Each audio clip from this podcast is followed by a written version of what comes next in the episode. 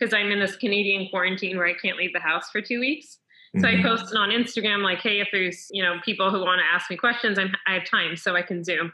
And I've been zooming with a couple of new emerging filmmakers every night. And this is weird to say. I can tell within five minutes, like just, and I'm sure you know, it's like not talking a single thing about film. It's how someone talks, it's their ability to tell a story, how they speak about themselves, how they speak about the world. Like you just know if someone is a, a filmmaker. And there was one or two people who just chatting with them, they haven't even, I, I'm not even sure if they've made a film, but now I'm invested in that person. And I'm like, please reach out to me. How can I help you? I if I believe in you or I see something in you, I will do anything to help you. That being said, I don't DM me and say, "Can you read my script?" Like that's not the way to get support. But if you do it in the right way and I believe in you, I really will do anything. Let's Shoot with Pete Chapman is a podcast on directing for anybody that's quite simply ever watched anything. Pete converses with a wide range of fellow directors, writers, actors, showrunners, producers, executives, and more on a journey to determine just what makes a good director and why we'll always need stories. The Director is Pete Chapman's digital studio, built on the pillars of craftsmanship that ensure a unique vision. I'm talking about story, innovation, perspective. Learn more about the director, and better yet, get your official director's chair wear by visiting www.drctr.video. That's drctr.video.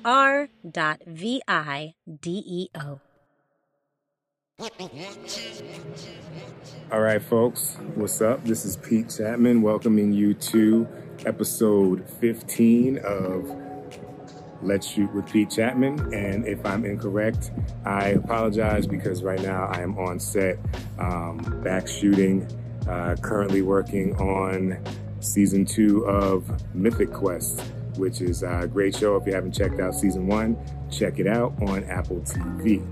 Um, Molly McGlynn is an awesome director, a writer, uh, a producer. She is from Canada. You'll you'll get to enjoy her uh, lovely T-shirt in the video when you hop into the other side of this intro. And she came up in the world of short films, which I'm always an admirable fan of because of the passion that it communicates for storytelling, the dedication to making it happen by any means, and. Uh, there's a great deal of uh, filmmaking and storytelling learning to be had in the short film process. So she's from that. Um, she came up, she made a feature called Mary Goes Round, starring Aya Cash. And this is probably the first episode where our guest is a direct reflection of the lightning round question who should be our next guest?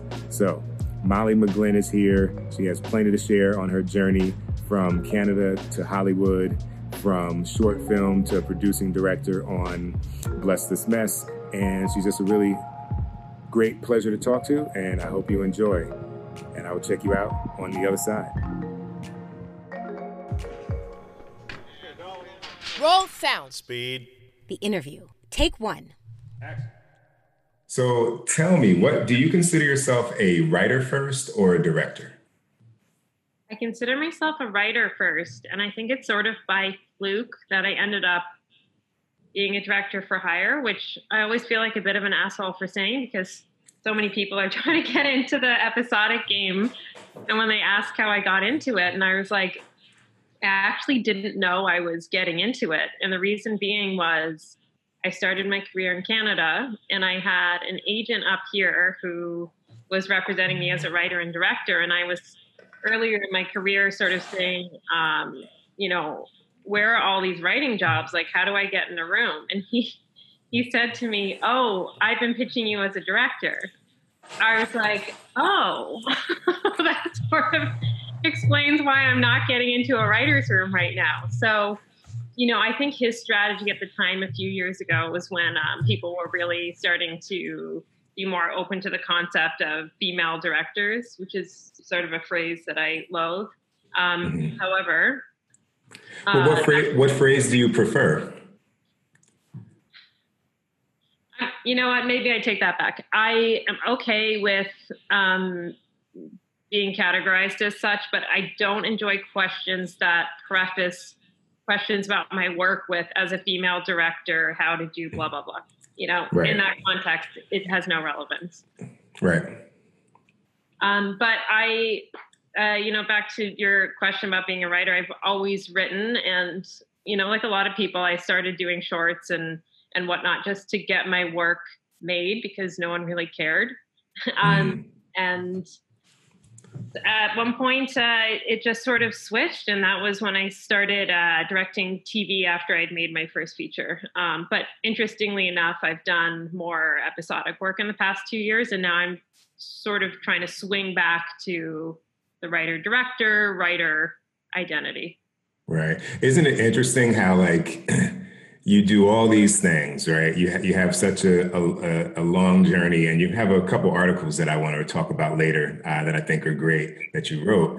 Um, but then you finally get that shot, and now you're only considered able to do the thing for which you got the shot. you know, um, so when you think about when you think about like the first films, like what was the thing that pushed you to make that first short? Um, the thing that pushed me to make my first short, which is called I'm Not a Weird Person, is because my roommate and I lived in Toronto over a convenience store where we'd like smoke cigarettes on the fire escape and like watch the raccoons.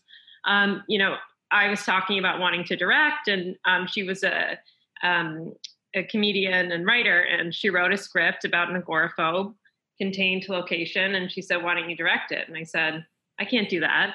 And she said, Well, if you want to be a director, you're going to have to fucking direct at some point. And I said, Okay, when are we doing this? Pulled out her calendar, put a date, I think it was like a month out. I was like, How are we shooting this? We have no money. Who's producing this? And she said, We are. And I was like, Are you fucking crazy? So then a week into it, I was like, Ah, something came up that weekend. I can't. She's like, No, cancel whatever you're doing. You're directing this thing. So we made a very lo fi Indiegogo video and mm-hmm. uh, raised a couple grand and off we went. And i really credit my friend marnie for the reason why i'm a director today because i needed the kick off the ledge. She's dutch. She loves to just get things done. She's very pragmatic. Um, and here we are. That's awesome. Eh, yeah sometimes you, you, dive into you have to dive into the pool to see uh, whether or not you sink or swim. Right.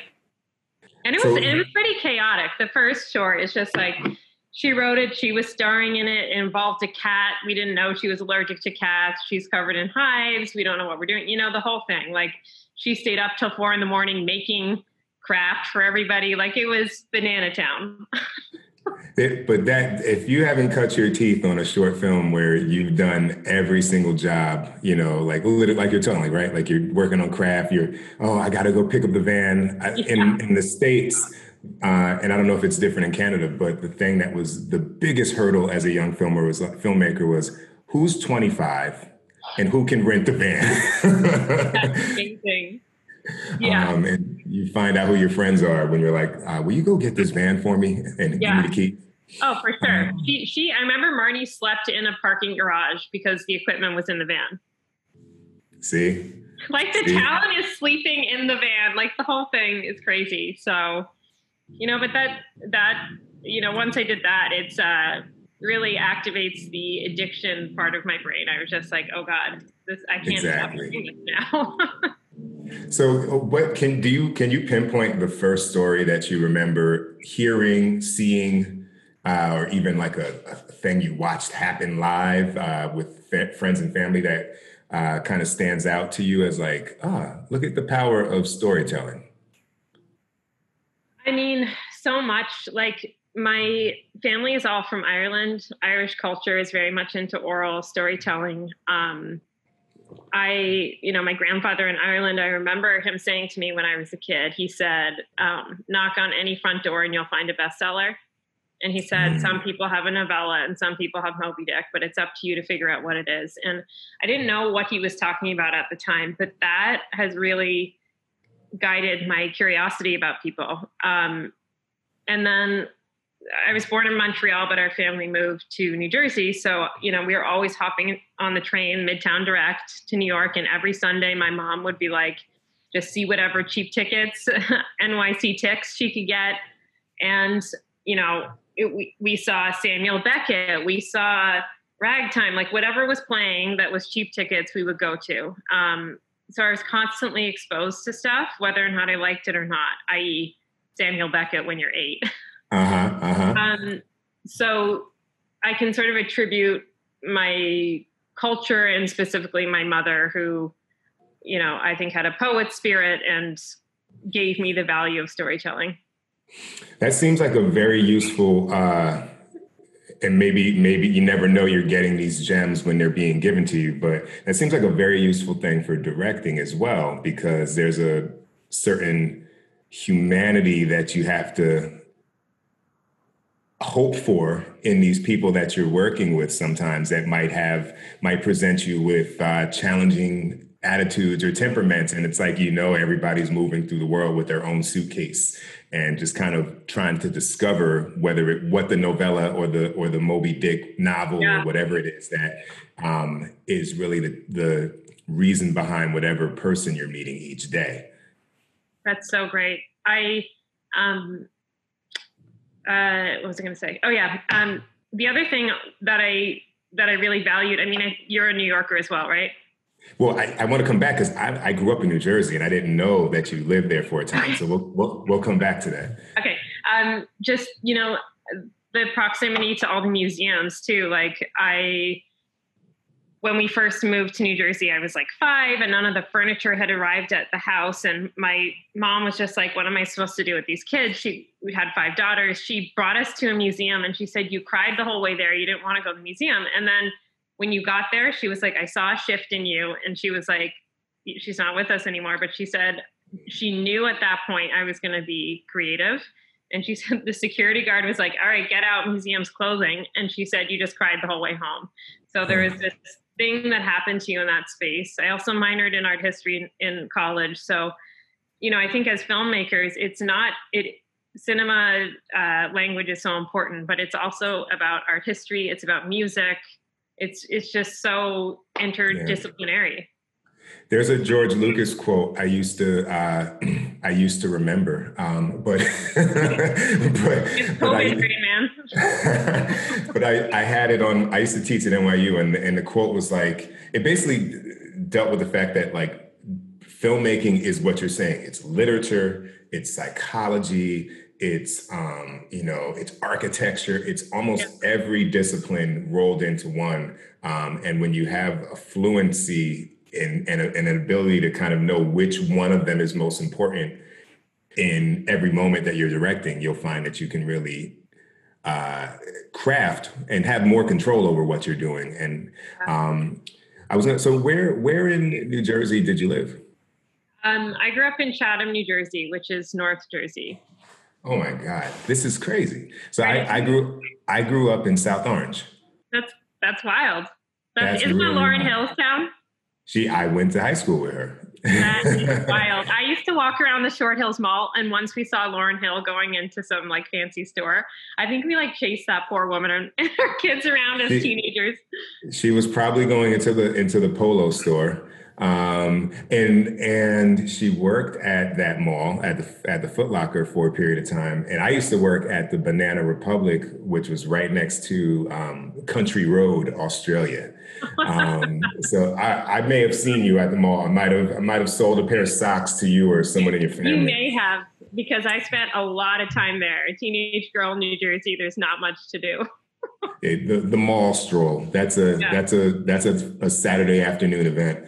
Um, I, what type of museum did you go to? Was it a natural history? Was it art? Like I mean, what? Dinosaurs are cool, but I really like the MoMA is my place. I think it's I think it's this fifth or sixth floor. The top floor has everything like post uh, 1946 onwards, mm-hmm. and that mm-hmm. that floor is my jam. Like if I won the lottery, I would fully like night at the museum, but there and like get segways for me and all my friends to like ride around and have sleep over there.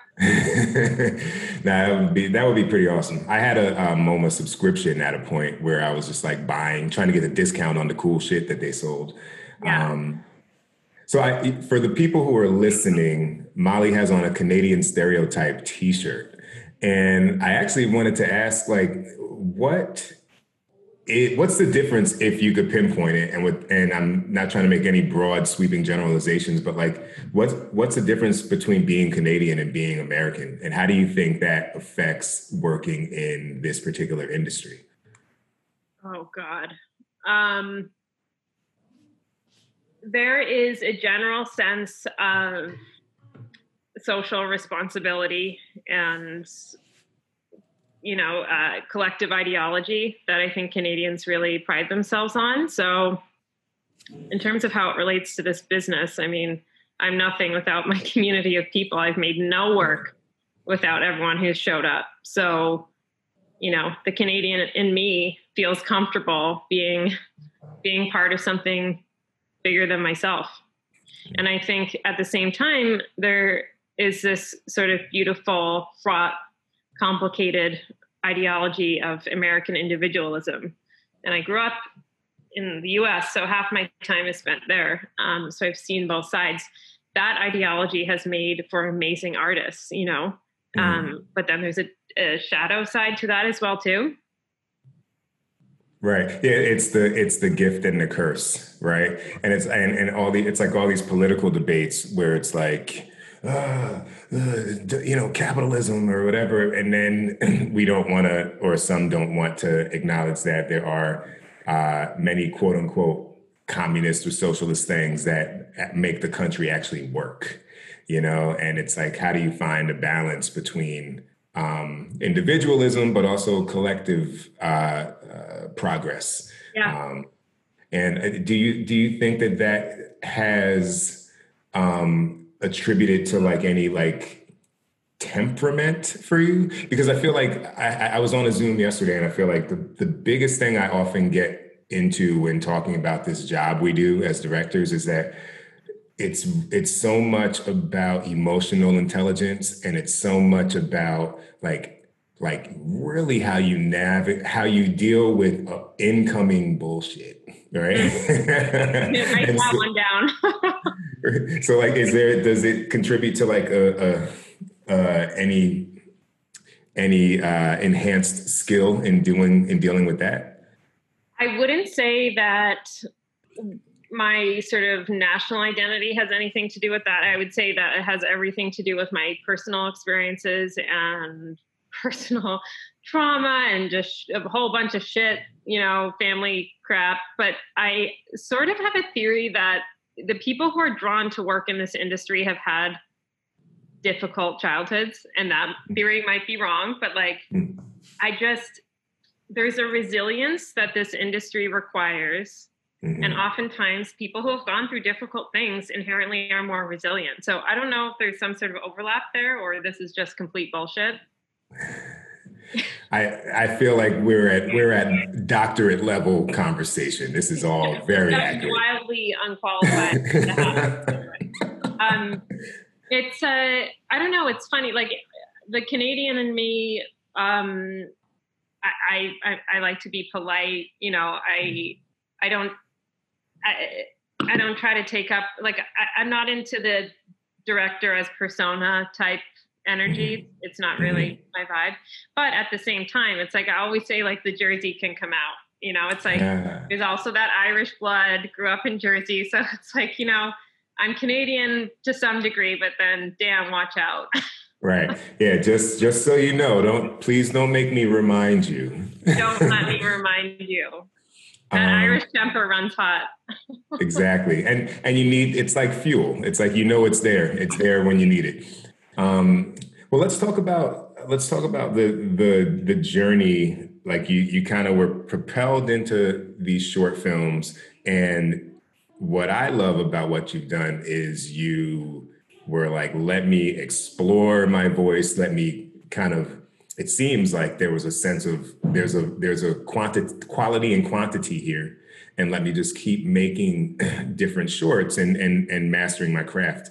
Um, can you talk about how you viewed the period in which you did? Um, how many shorts did you do? It looks like you did. You had Office Daydreams, I'm Not a Weird Person, Shoes, Given Your History, and Three Way, Not Calling. Yeah, Were there more than like, that? Yeah, that that seems about right, and like a couple of other, you know, branded content and whatever. Um, that period was very fraught. It was it was a growth period. It was a learning period. It was in my twenties where I was struggling through some personal stuff as well. Um, but when I look back on it now, it's like that period was awesome. I was trying things on. I didn't even know I was a comedy director. I had been rejected from yeah, there was this weird time where I was writing the script for my what would then be my feature Mary Goes Round in a shed in Los Angeles. And I had interviewed at the AFI for their women's directors lab. Mm-hmm. And then I drove back to Canada and hadn't heard anything from AFI. And then like I got back and there was a rejection letter from them. Then I got a rejection letter about uh, Canadian funding for three way not calling. You know, it was bleak. It was like driving from LA into the Canadian April winter, sitting outside, mm-hmm. drinking whiskey on the stoop, and just being like, well, fuck. I made Three Way Not Calling a comedy because I wanted to see if I could write comedy to see if I was funny. And oddly, you know, leading up to that, most of the stuff had been more drama. And then that short sort of got me on the map a little bit and it got me an mm-hmm. interview for Working Moms, which is a half hour comedy on Netflix. And sort of went from there. Um, but it's funny that to your point earlier about sort of being pigeonholed, uh, you know, I just did an experimental short to test a skill set, and that ended up now a few years later, it's like, oh, I'm sort of in half hour comedy right, right. now. Right. It's so interesting. I, I I'm a I'm a person who did four directing programs. And in the first one, they were like, Do you view yourself more as comedy or drama? And I was rambling for like three minutes to silence on the other end of the phone. At which point I was like, What do you think? Right. because because I had this there's the motivations I had, the agendas I had for the stories I told. And I was more, I saw that more than the way that I approached them, if that makes sense. Mm-hmm. So like, like I, I had this serious topic that had humor to it, but to me it was like dramatic. And it was, but people didn't receive it that way because of the packaging. And I was like, man, it's, it's really uh, I mean, that's probably a big challenge for us. It's like, can you identify what you're doing yourself before they pigeonhole you into somewhere that you didn't want to be placed?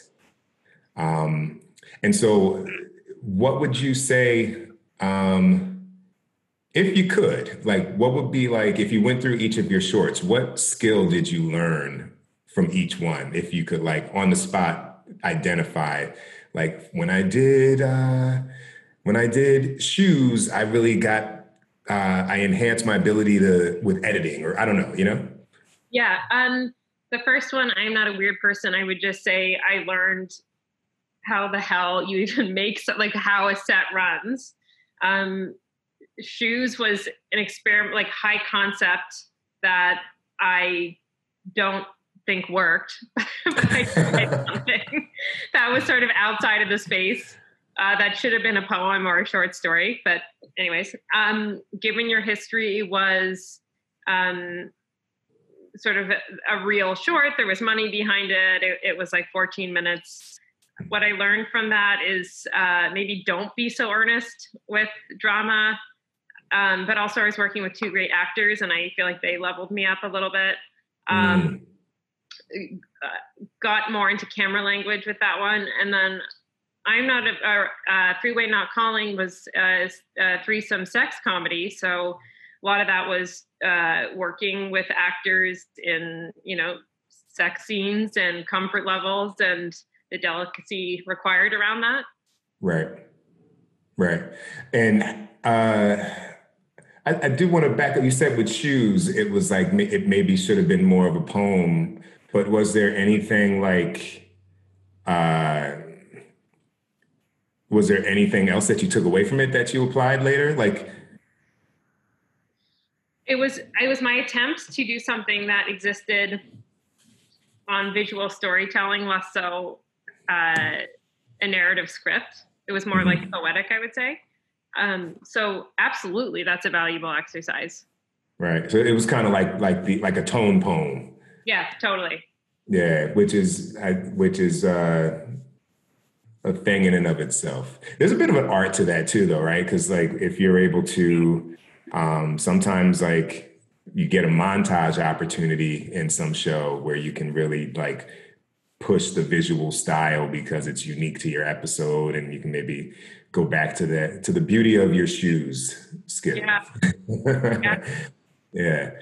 Um, so how did you get to how to buy a baby because that was was that something that was paid for was that a canadian production or was that like an independent production um canada has like all sorts of funding opportunities which is uh, a real advantage to emerging filmmakers. Uh, they have something called the independent production fund which i think finances web series are up to $250000 which is healthy for web series. Um, uh, great comedic writer Wendy Litner uh, wrote it. It's 10 episodes of a couple struggling to have a child uh, via IVF and all of that. So I directed all those episodes. Um, and doing a web series, like I think I did it after the feature. A web series more or less felt like a feature to me. Hmm. It's continuous production and it's, um, you know, even though they're contained episodes, it takes about the same amount of time and energy. But yeah, that was great. Like the series was nominated for an international Emmy, which was cool. Um, you know, because we were just a little group of Canadians doing a web series. Right. And so that I didn't know that. So that you shot that after Mary Mary Goes Round. Yeah. Mm-hmm. I needed was, a job. hey, look that that is uh, for all the people listening. That is uh, I have I had a, a guest on uh, my buddy Dorian Missick, who was like, when you see me in, uh, you know, a show like this, uh, just know I'm doing it to pay for the arty shit I'm about to do next summer. oh, totally. Luckily, How to Buy a Baby was like one of my favorite things still ever. But um, oh yeah, I fully anticipate things in my career that uh, it, it's it's for for the work, right. and that's okay. There is no shame in that. Right. At the end at the end of the day, too, I mean, we're we are craftspeople, right? Like I hear about some of these architects that friends deal with where they're like they want their they want a particular room or door and the architect will like refuse to do it. And I'm like, there are directors who operate like that and, it, and it's not a it's not a good place to be um, for longevity. Uh, so I want to I want to read this quote um, from your rejection is how you become a filmmaker.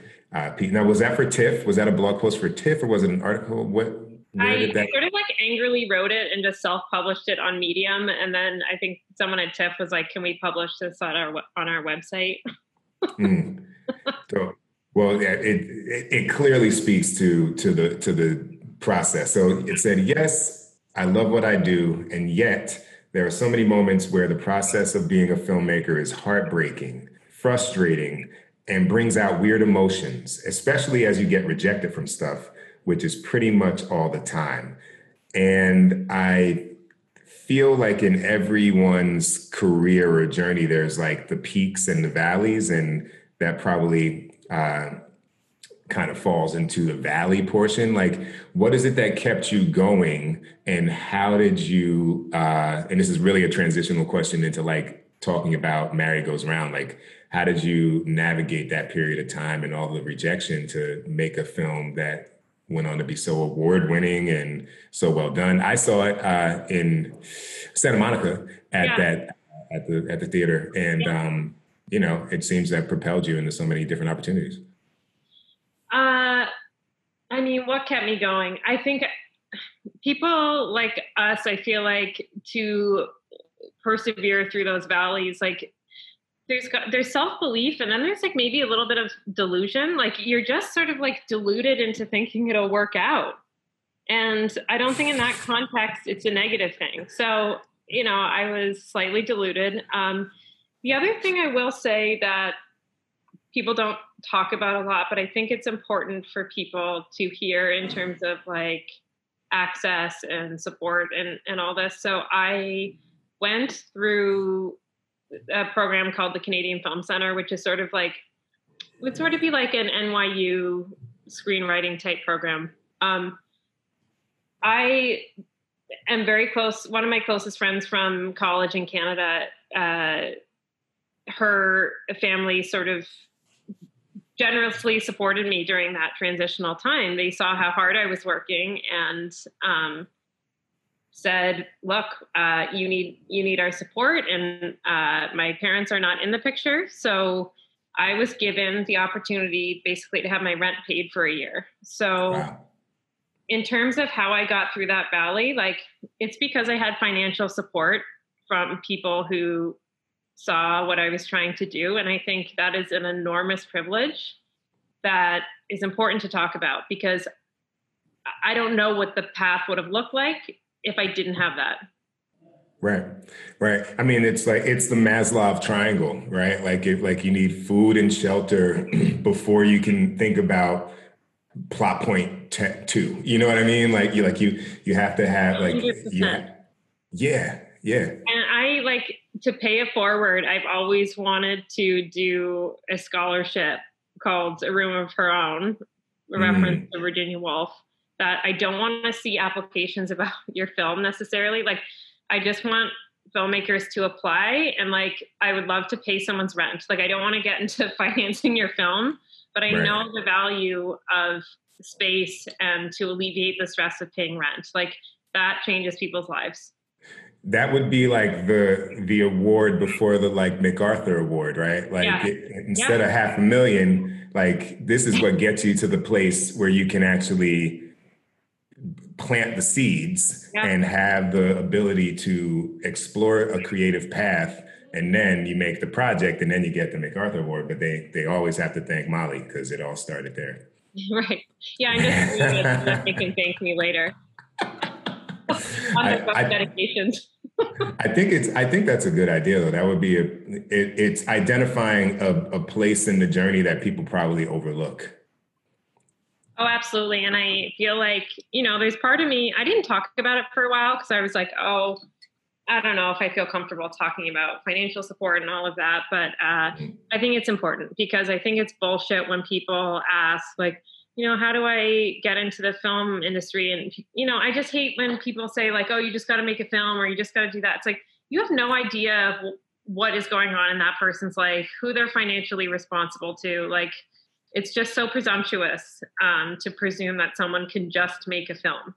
Right, right. Yeah, I mean, that is eh, impossible. And I know for myself, like, I, I did almost three years of, kind of I had an open invitation to crash on a mattress at my sister's place in Santa Monica.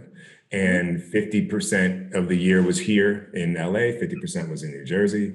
And it was the ability to do that that afforded me the opportunity to build the relationships that it would take three years to pay off, you know? Um, there's also this thing that I've that I'm often referencing on the podcast, like you have mentors and you have cheerleaders, and it sounds like the friend's family uh, was in the cheerleader category, but I know you worked as an assistant to Deepa Mehta. Yeah. And was she more of a mentor for you? And can you talk about that um, relationship and journey? Yeah, so Deepa is like one of Canada's most well known directors. She's Indian Canadian. She was nominated for an Academy Award. She's just incredible. Like, she as a woman and a woman of color was doing the thing way before we were having these conversations and that in and of itself is pretty remarkable um, i was ready to get out of canada and move to new york in one of the valleys. And then someone called and said deepa is looking for an assistant. And i you know at that point was like there's less than a handful of women writer directors in canada who can stand alone. It's like sarah Polley or deepa. So it's like i need to see what this looks like what this life looks like.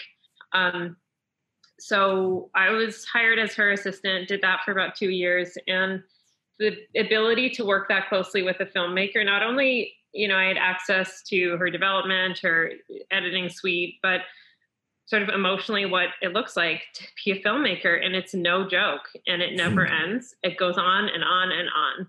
And when I quit the job, I was so nervous to tell her because I was just so loyal and indebted to her. But I said, you know, I was in tears and I said, I, ha- I have to quit. And I, I was like, I think I need to start making films. And she sort of said a version of, well, what the hell are you doing sitting here then? She said, you better get up and start making films. And since then, she's been so supportive. She's someone who, you know, a couple months ago, I gave her a draft of uh, a new feature I'll be shooting next year that I thought was much better than the first. And she was just sort of like, no. so that is invaluable. Someone who tells you that your draft has taken a step back from the first, like that is the type of person you want to send your script to. Hmm.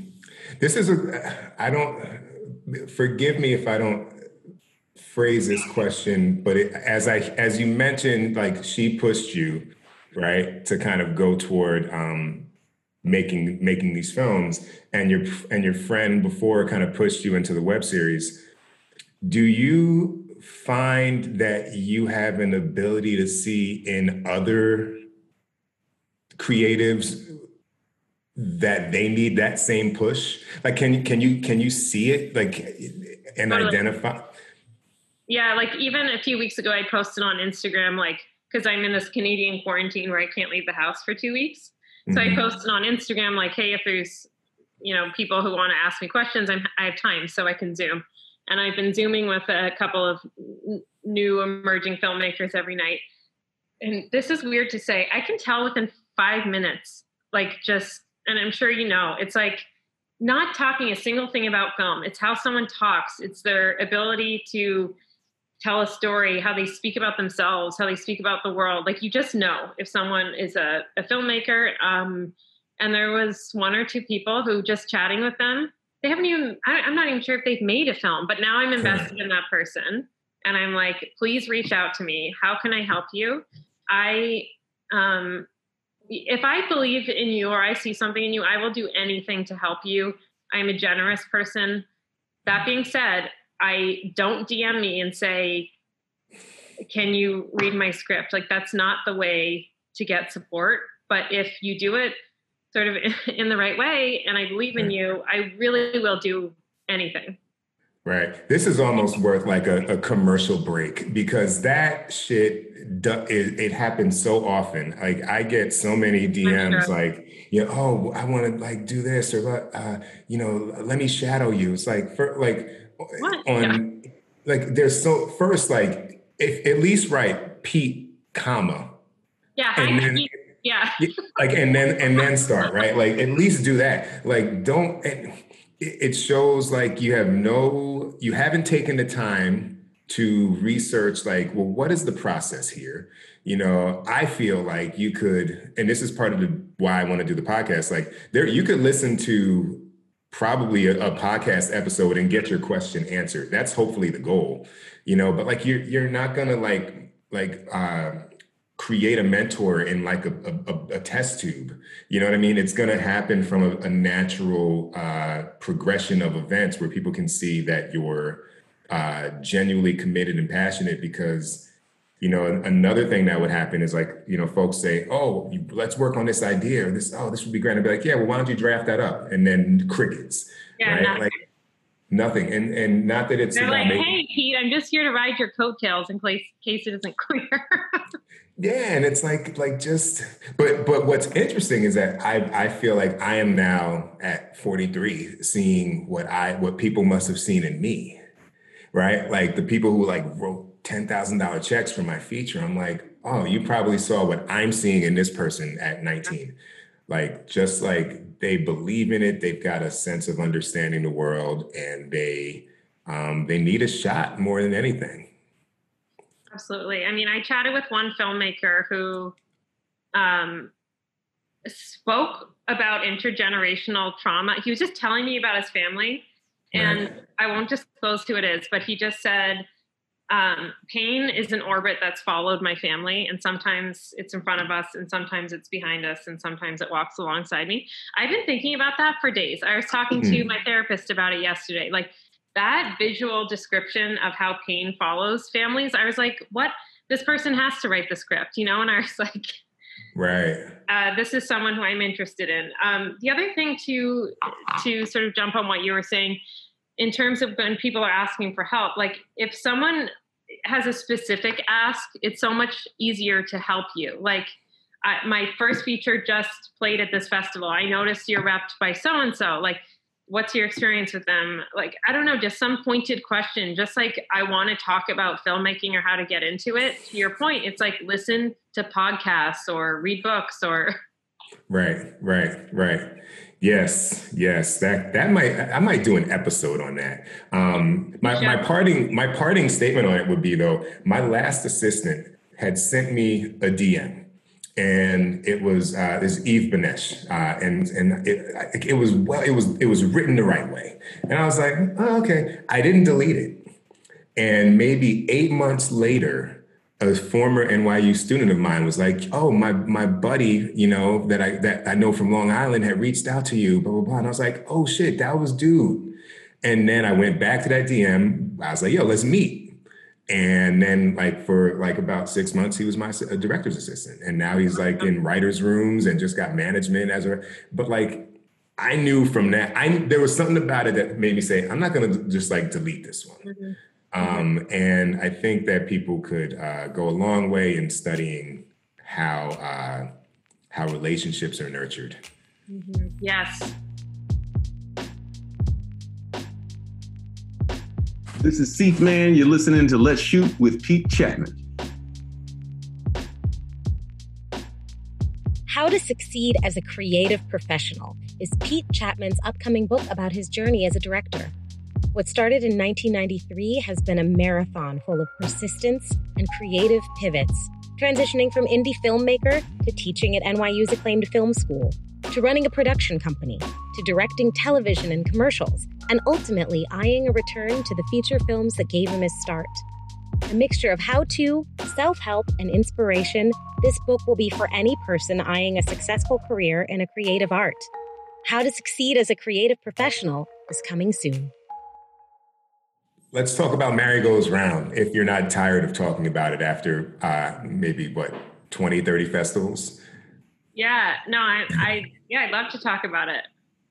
So, uh, what how what I I like to ask the synopsis from the writer director because it's often not what you read.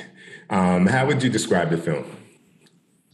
Um, Mary Goes Round is about a closeted, high functioning alcoholic who is forced to take care of her estranged father and learns she has a half sister that she doesn't know and becomes forced into a pseudo parent when she can't parent herself.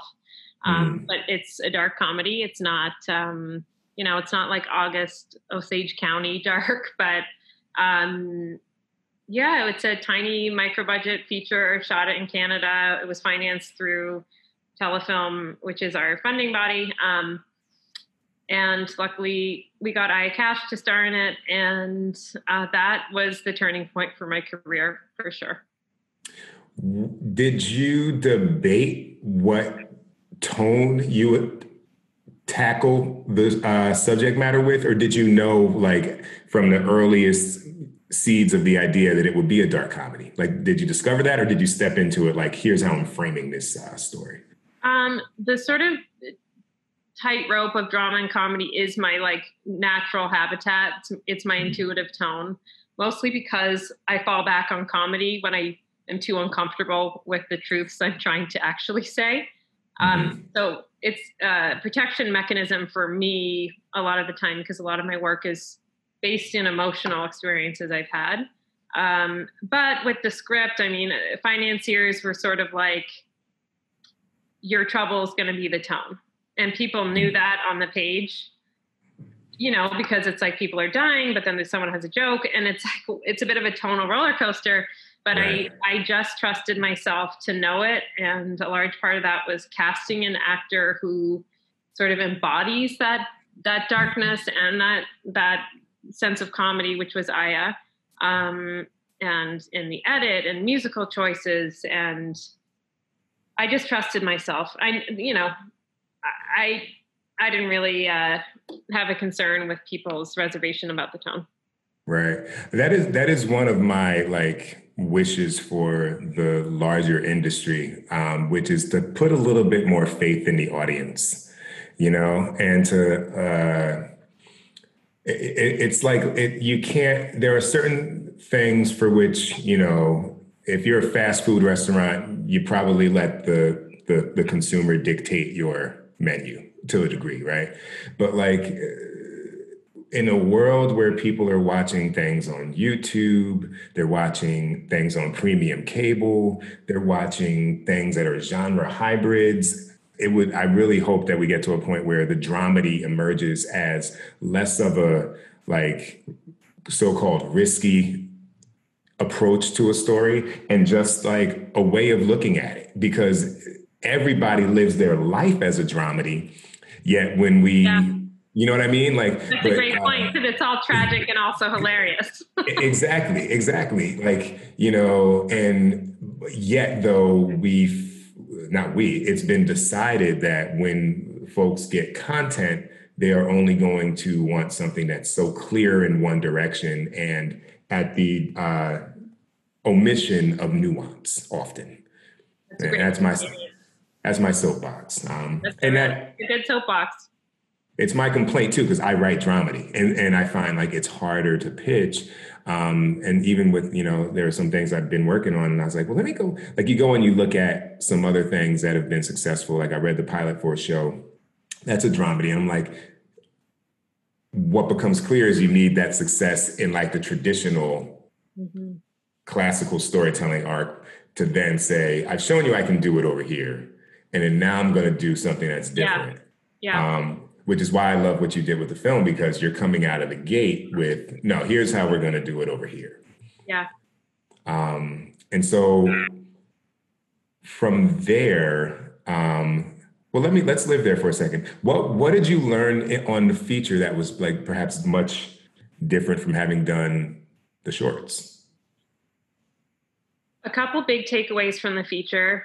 Number one, I would say just because you wrote something doesn't mean you can't do the directing prep. It doesn't mean that you intuitively know how to direct a scene. Like you still have to craft each scene as if it were given to you like someone else wrote it. So I think that was a big takeaway.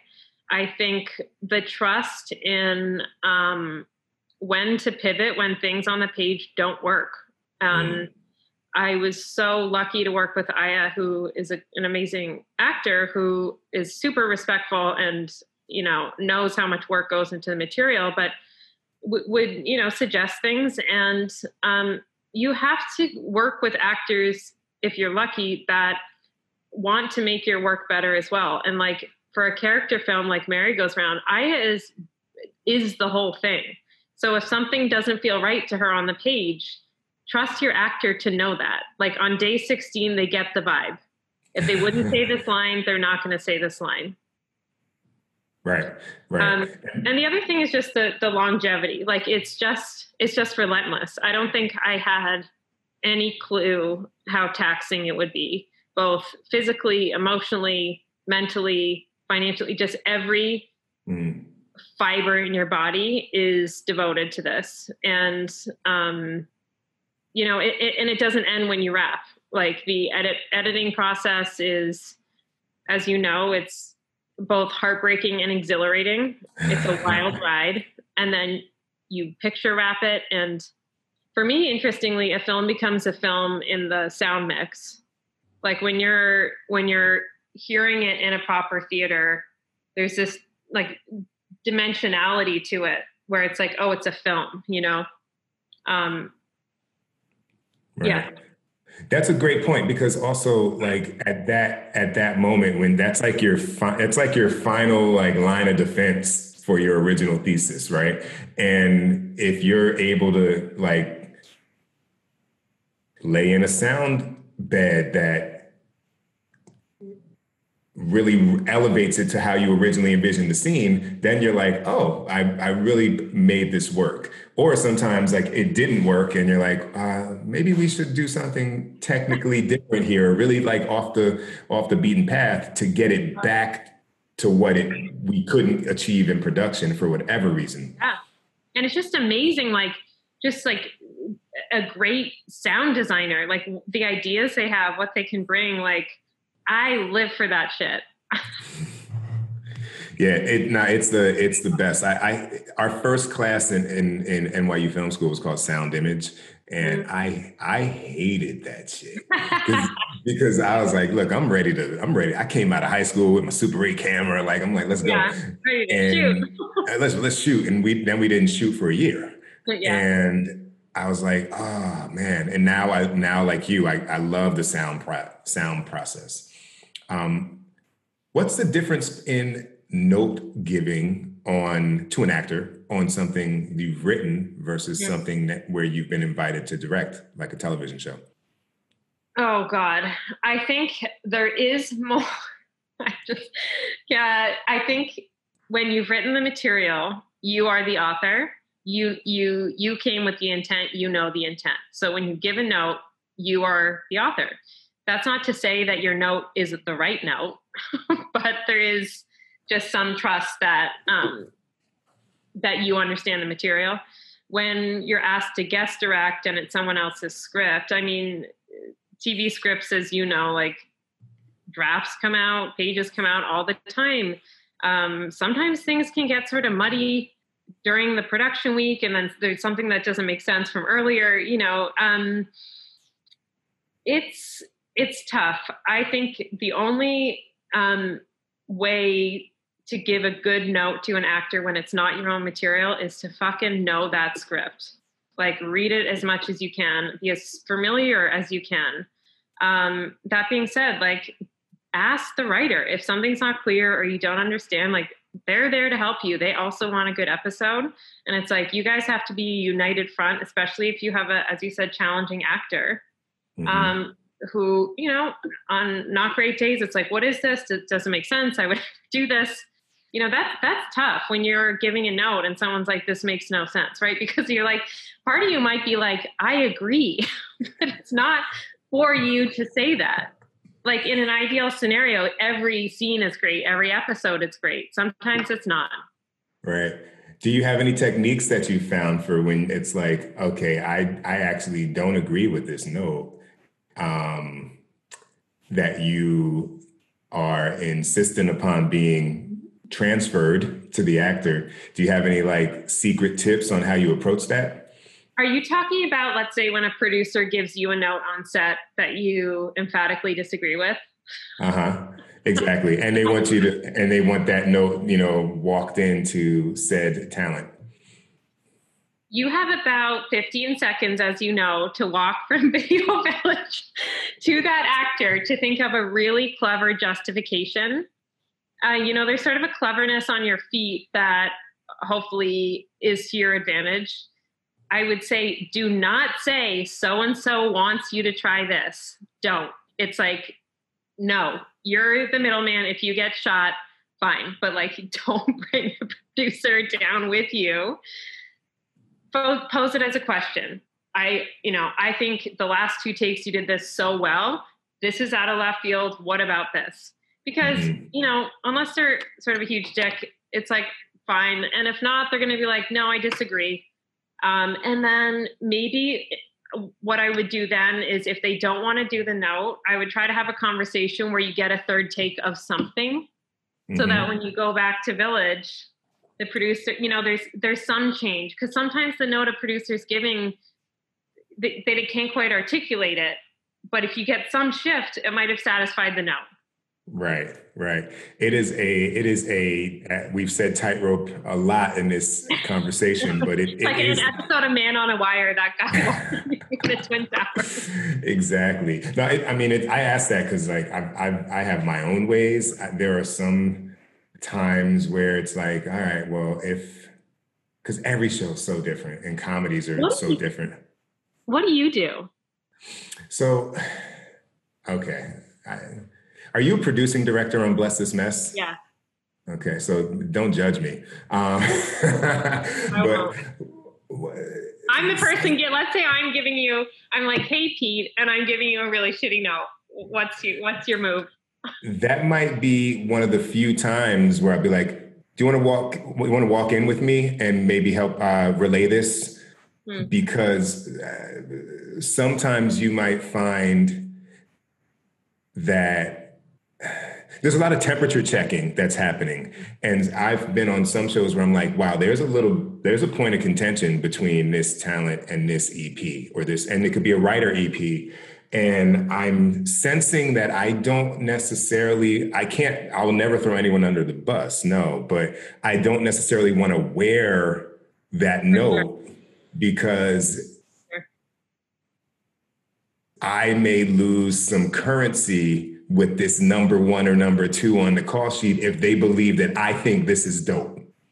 I know you want to almost like wink, like exactly. And so, yeah, trying to find that, and then the flip of that is, and this is the emotional intelligence part of our jobs, right? I also think, well, there's a person who would say, if I did throw that person under the bus, that same act, that same actor could be like, oh, you're a bus thrower under her so I yeah. can't fuck with you. And and and, and you're just like, oh, what is the what is the way? Um it's, that's a that's a great point. And like you know what I said earlier, like it, it depends on your relationship with the writer. Like sometimes if you're really have a great dynamic with the writers, like you guys, if you're at the mini monitors, and if I'm not agreeing fully with the note, I'll to your point be like, let, let's go talk to them. Like at the same time, like you can back each other up and it can go the other way too. Like if you're trying to convey a note that the actor's refusing and the writer's like, yeah, we got to get this thing, they can also be with you. Mm-hmm. Yeah. And you know what, too? Like I, I found the more, the more, um, the more like collaborative I am in from the beginning of prep, the more I don't want to say leeway because leeway leeway sounds like something's happening that shouldn't be happening, but the more leeway as we get into production. So it's like a lot of times I'll say, all right, so just how I love to work is the master. I'm, I'm more concerned about geography, less concerned about like really fine tuning the moments per se. Um, so like if you see things that aren't happening, like let me know during the master, and then you know we'll tweak it as we go further. But on some scenes, it may not be about getting in there and turning a knob on the master. Mm-hmm. Because I know that the actor is going to start being like, it's the master. And, and, and, also, I know like we can just get, we can keep the speed up. Mm-hmm. And then as we get into what really matters, start uh, uh, prodding it a little bit more. Um, That's a great often, because actors like to feel that you're keeping the set moving. And I think also experienced actors on series like they just want to know that you're going to get them home you know do good work and move forward. So that's right. a great tip in terms of keeping the engine moving. Right so yeah but it's you know who knows? It could all it could totally not work as well. You're always oh yeah for sure i've had those no anything i say on a podcast as a tip one day or probably has backfired.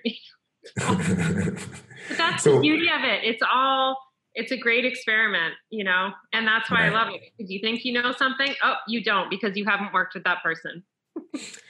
right. So how does how does how does the how did you transition from episodic director to being a producing director on Bless This Mess? That's a very good question that I wish I knew um, the answer to. I got an episode of the first season of Bless This Mess. It was six episodes. Um, I basically the, that was sort of a fluke because I had been asked back on a show that had sort of double booked me. They had promised a writer an episode. So mm. then they were like, oh crap. So one of the EPs was also affiliated with Bless This Mess and got me an interview there. And my managers were like, it's first series, six episodes. It's going to be really hard to get this job. But um, I was like, all right. Uh, I met with Lake Bell and Liz Meriwether, and it's like a 10 minute interview. Uh, it went really well. And Liz walked in and was sort of like, Hey, I'm Liz. And, you know, she's just like this prolific showrunner. And I was like, Hey. Um, and she was like, You seem cool. Uh, are you going to direct this show? And I was like, I hope so. So I did one episode. Um, I think it went well. I think I got along with the cast well, which in turn, I think when they were thinking about season two, they were like, we'll have more episodes. We need someone around. Um, mm-hmm. uh, so I got a call asking if I wanted to do that. I think my sense was that um, Fox was probably like, "Who she? Who is this person?" you know, like even when I started my first week, I didn't really know what the job was entirely. Like, there's, I was like, "Where's the what?" When you Google producing director, there's not like a manual there the DGA called, sorry, DGA people, if you listen, but they were like, hey, like, we saw you got this job. That's great. I'm like, thanks. And they're like, all right, well, like, no offense, basically, but you're, you don't have a lot of credits in the US. And like, it takes people a lot of years to get this job you have. So it may be challenging. So I was like, sorry, was that the point of this call? Thanks for the vote of confidence. Right? Yeah, it's uh, you know they have been great and they were like please you know call us if we can support you in any way so it was a it was a lovely call but it was sort of funny that even they were like oh this is interesting um, and i think you know in hindsight referring to i'm someone who i think had done six or seven credits in canada came to the us did four episodes of tv and then got a producing directing job. There's guest directors coming in whose imdb credits are like you know blow mine out of the water. So how do you handle that? And I'm not there to be an enforcer. Like I really, as a director, like I'm on your side. If there's any sort of friction, like I'm here to help smooth it over. I'm going to give you sort of the lay of the land in terms of what we do in our show.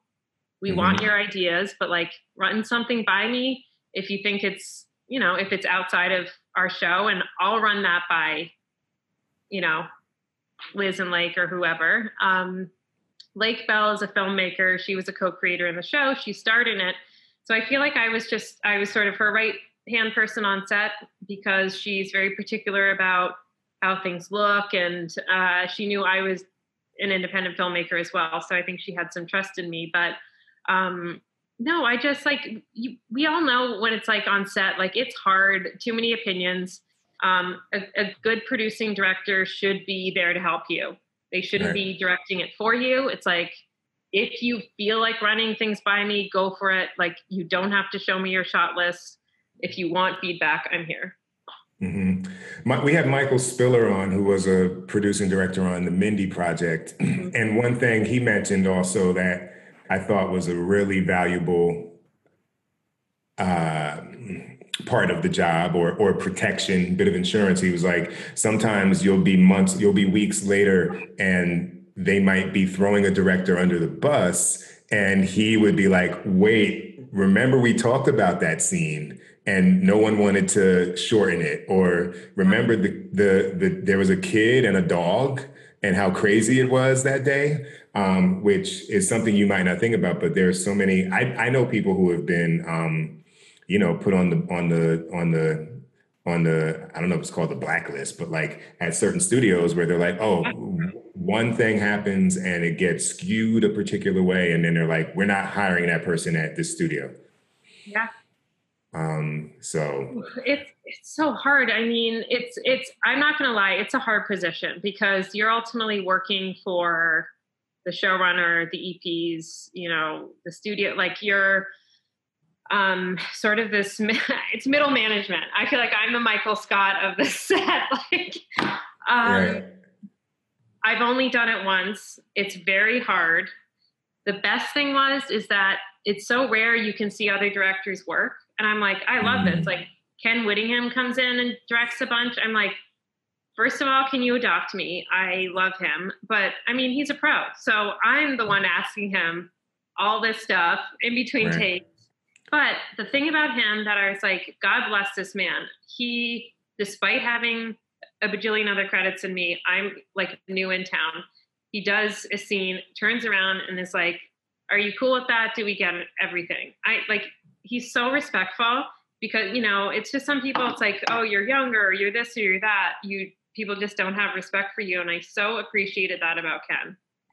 Ken is the man. He was my assigned, uh, and again, it kind of goes back to you can't really, you have to grow a mentor naturally. But in, in the Disney ABC program, uh, they assigned us a mentor, a DGA mentor, and he was mine. And um, I mean, such a wealth of information, and it was it was really cool because when there's that thing we do where it's like you you get a job and you see who you can call, like to give you some intel. And in a on atypical season two, I had done an episode. I did the eighth episode, and he did the finale. And I was like, "This is so cool." Looping back because he called me up, like Pete. You know, mm. what's the deal? That's um, awesome. And he he's the he's actually I've what I'm working on myself is like as a as a kind of tribute to watching him work is the kind of theater of the job, if that makes sense. Yes. Right. Like like there's like it's cool if you meet make the days and have the shots and all that but then there's like a there's like a there's like a presence and a theater to the act of the job that elevates you um and which is why you've mentioned him right? He is so relaxed and it's like there is a palpable difference in the crew in the cast. The cast had a great time this week. Mm-hmm. i can sometimes i'm a little high energy i'm like I can have some anxiety. I have to force myself to your point of like the theater of the performance. It's like, I'm cool, I'm chill, I've got this. You know, it's like I have to put myself, it, it's a performance. I'm not who I am in my personal life when I'm directing. Like, even though you're at Video Village, like you are on a stage, people are watching you. Mm-hmm. You just haven't gone through hair and makeup, unfortunately. but they are watching. Yeah. Um, so I, I, it, this is kind of going back to your earlier question, although it, not quite earlier statement, but it's not totally. So I don't know why I'm saying this, but um, not in the sense of like as a female director, yeah. so to speak, right? But like as a as a director who's a woman, what ha, how has the industry changed?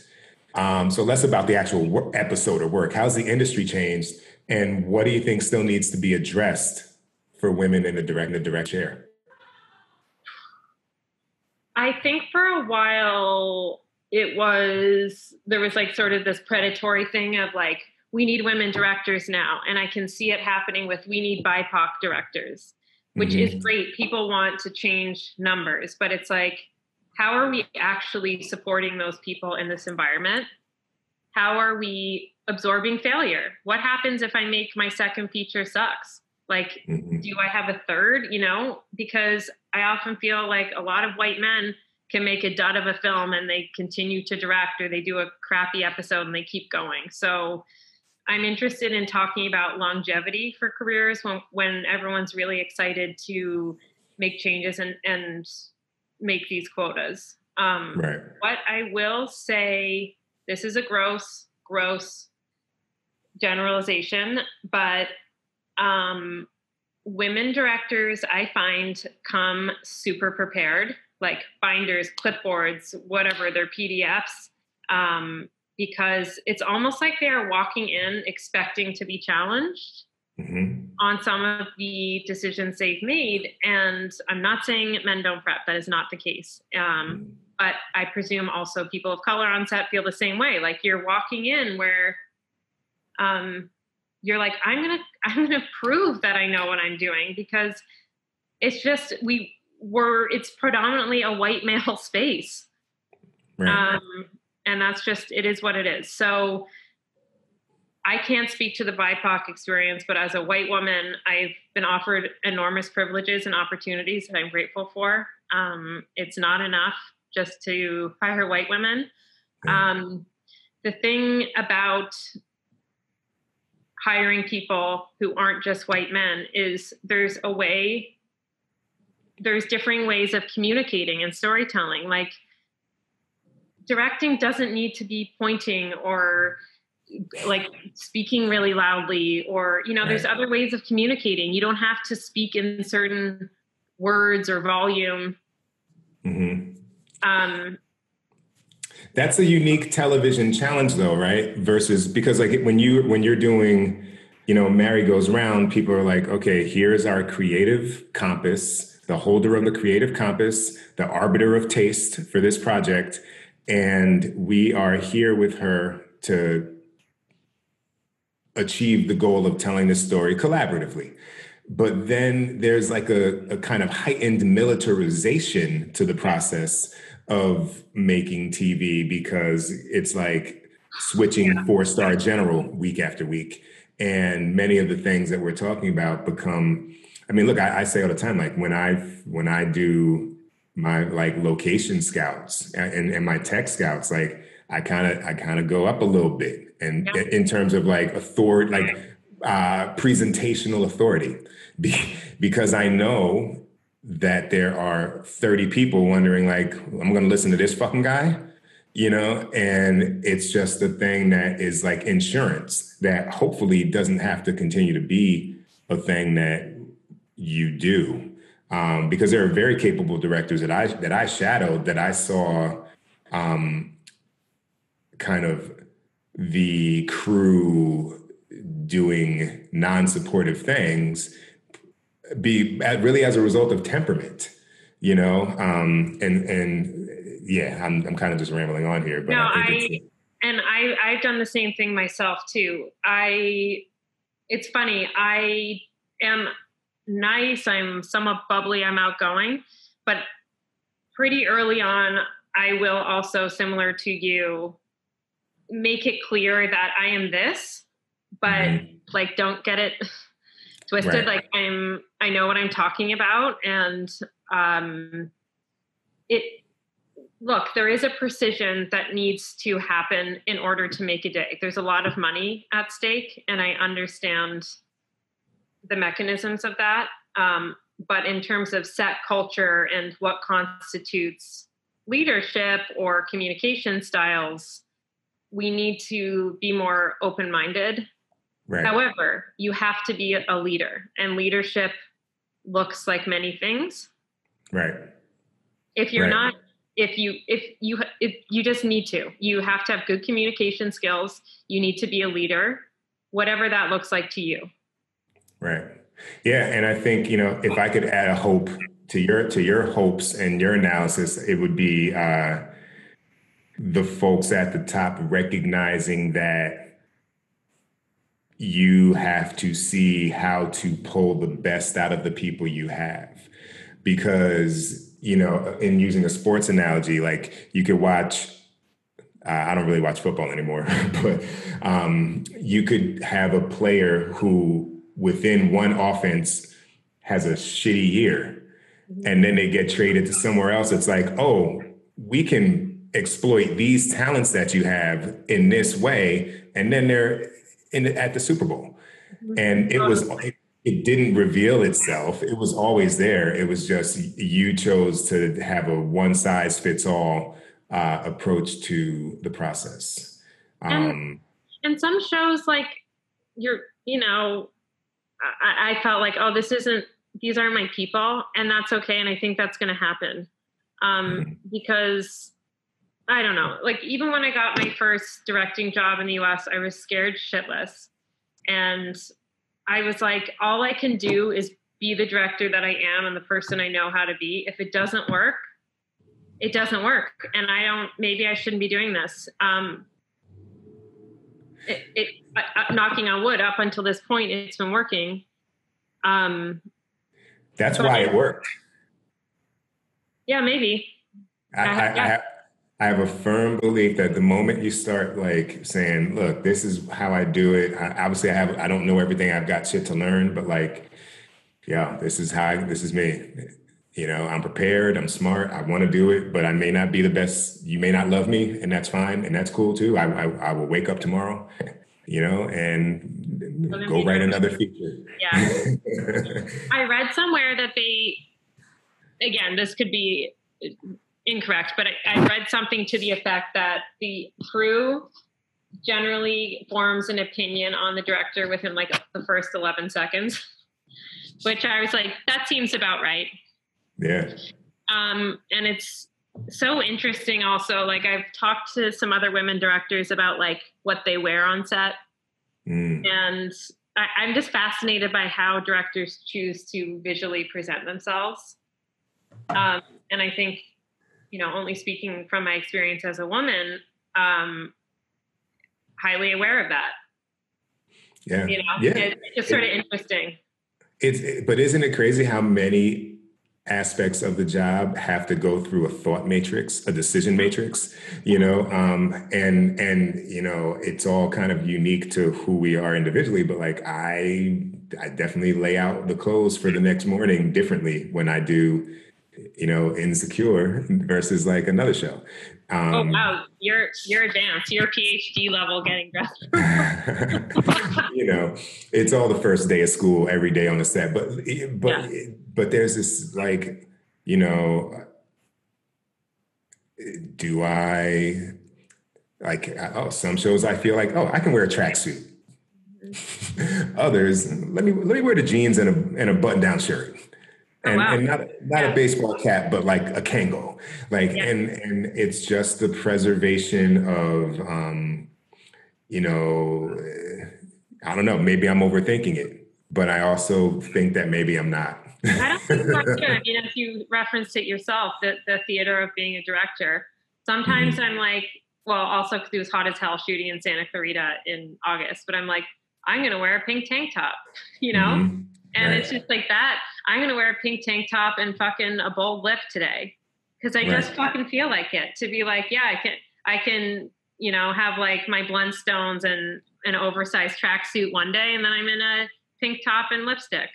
Right. Because I want people to see like the variation of what a director, in my case, who happens to be a woman, can look like, and they still right. do the same fucking job and you're giving a, a very valuable almost education for all the women who will follow you. Yeah. Because they'll be like well oh that that looked like molly on tuesday. Yeah totally. you know or whatever, whatever it might be. Um, well so turning turning the corner how are you feeling about returning to work in a in a covid-19 environment? Boy, well i'm I'm taking a moment. I'm in Canada right now um, to rewrite a feature that um, I'm hoping to shoot in Canada early next year. Um, okay. And then I'm pitching two shows as well. So taking some time for development, which I think is what a lot of people are doing right now. I really want to be ready to go when things get up and running. I've heard rumblings of stuff happening. A fair amount of stuff in Canada is shooting actually because the COVID situation is is much more controlled here. Um, right. I it's a weird feeling of like, wow, am I going to work this year? Um, however, I have been lucky enough where I I said no to a couple things because I'm choosing to invest in myself right now. Um, I worry about small things such as what does it look like communicating with actors when your face is covered? Mm-hmm. Um, all the nuance of communication and the humanity of what we're doing. I'm worried what's being lost. Mm-hmm. Yeah. Yeah, I found myself over emoting with my eyes now, yeah. you know, because that's uh sometimes that's like the the underlining of like, oh, there's a smile underneath the mask, you know. Yeah. Yeah. Um, yeah, it's gonna it'll be interesting. I think um I'm supposed to start a show in two episodes of a show in September. Awesome. Um, so when this airs, I uh, uh, what'd you say? Are you allowed to say what you're doing? Um, I don't. I guess so. It's a, it's on Apple TV. Nice. Um, half hour comedy, and then I got a one hour drama in October. So it seems That's like awesome. it's busy. It's going. I'm I'm kind of. Uh, we'll see. I, have yet to have well, a, I'm a, hitting a. You up, ask how how that experience was. Yeah, I'll I'll I'll I'll provide feedback. Maybe I'll do an episode on that too once I know what it, what it great, looks actually. like. Yeah, yeah. Well, is there anything about your journey you want to share, or your perspective, or your lessons that I haven't um, interrogated out of you? um, no, I think the only thing I would share is that I am blown away how quickly things can change every couple of years. Mm. I am blown away by how much I both know and don't know. Mm. It's like, you know, I, it, the journey never ends. I think as time goes on, you're catering less to people, what people want. um, and you have to you have to be doing what ultimately lets you sleep at night. Where's your integrity in this? Um, for me, I love I love this so deeply, um, but my integrity is important. The types of stories I tell matter, and I think we have a responsibility to um, to move the needle in, in, some way in the work that we do. And that is both in the work that we choose to sign on to, but how we treat people. What's our relationship to our peers? Um, so it's sort of twofold. And I think, you know, the events of this past year have uh, brought up a lot of conversations, and I think everybody's learning, myself included. Um, it's been eye opening, but ultimately, I do feel really optimistic for where things are going and the types of people who are going to be working. Like, you know, things are bleak right now, but like, fuck, like, there's, let's see what, what kind of work we're looking at in five years. I think it's going to be really cool. All right. Molly McGlynn. That was me.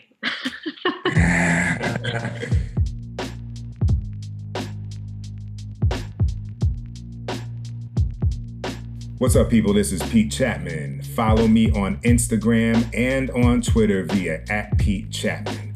Follow the pod on Facebook on our Let's Shoot with Pete Chatmon official page and hit up our mailbag with questions, suggestions, or hey, donations if you're feeling like it via Let's Shoot with Pete Chatmon at gmail.com. And just in case you need to know how to spell it, that's Pete with the last name C H A T M O N.